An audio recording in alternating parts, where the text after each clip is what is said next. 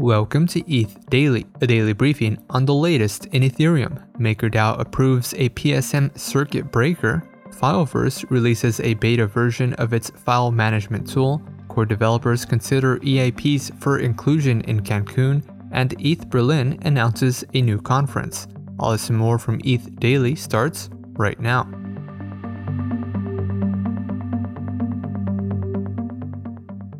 Maker Governance approved an executive vote to implement a mechanism that allows the protocol to reduce its risk exposure to depegged stablecoins. Coined as a circuit breaker, the mechanism allows MakerDAO to set the peg stability module debt ceiling to zero during emergency situations, hence breaking its exposure to at risk collateral. The new implementation is also exempt from the governance security module allowing the protocol to switch on the breaker without delay. Initially, the breaker is enabled for three peg stability modules, including USDC, PAX, and GUSD. MakerDAO is also working to reduce its exposure to USDC and GUSD amid recent bank failures.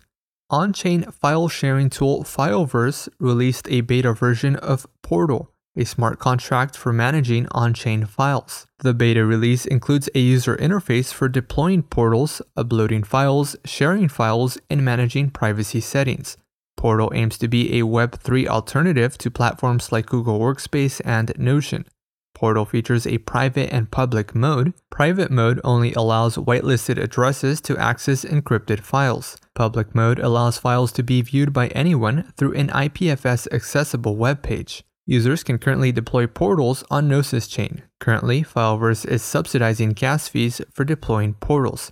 Beefy Finance introduced Yield Module, a new dashboard that provides performance insights on vault positions. The Beefy Yield module aims to measure yield performance more accurately as opposed to variable APYs that are found on most DeFi dApps. The module visualizes a position's market value over time.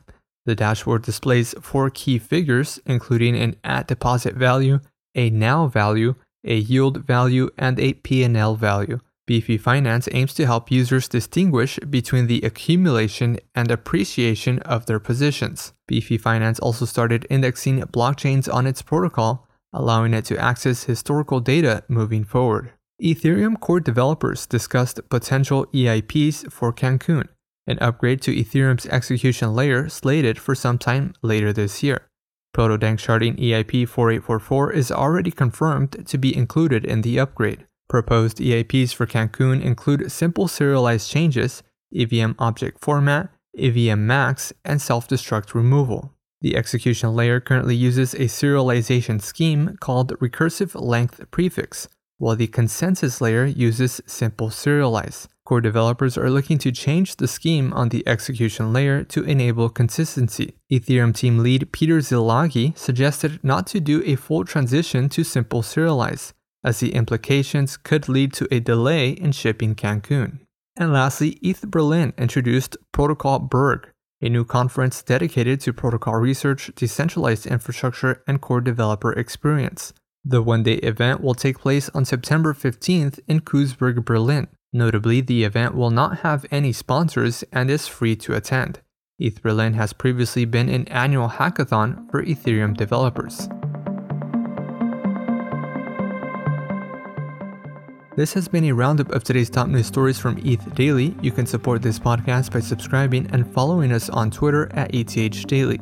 Also, subscribe to our newsletter at ethdaily.substack.com. Thanks for listening. We'll see you tomorrow.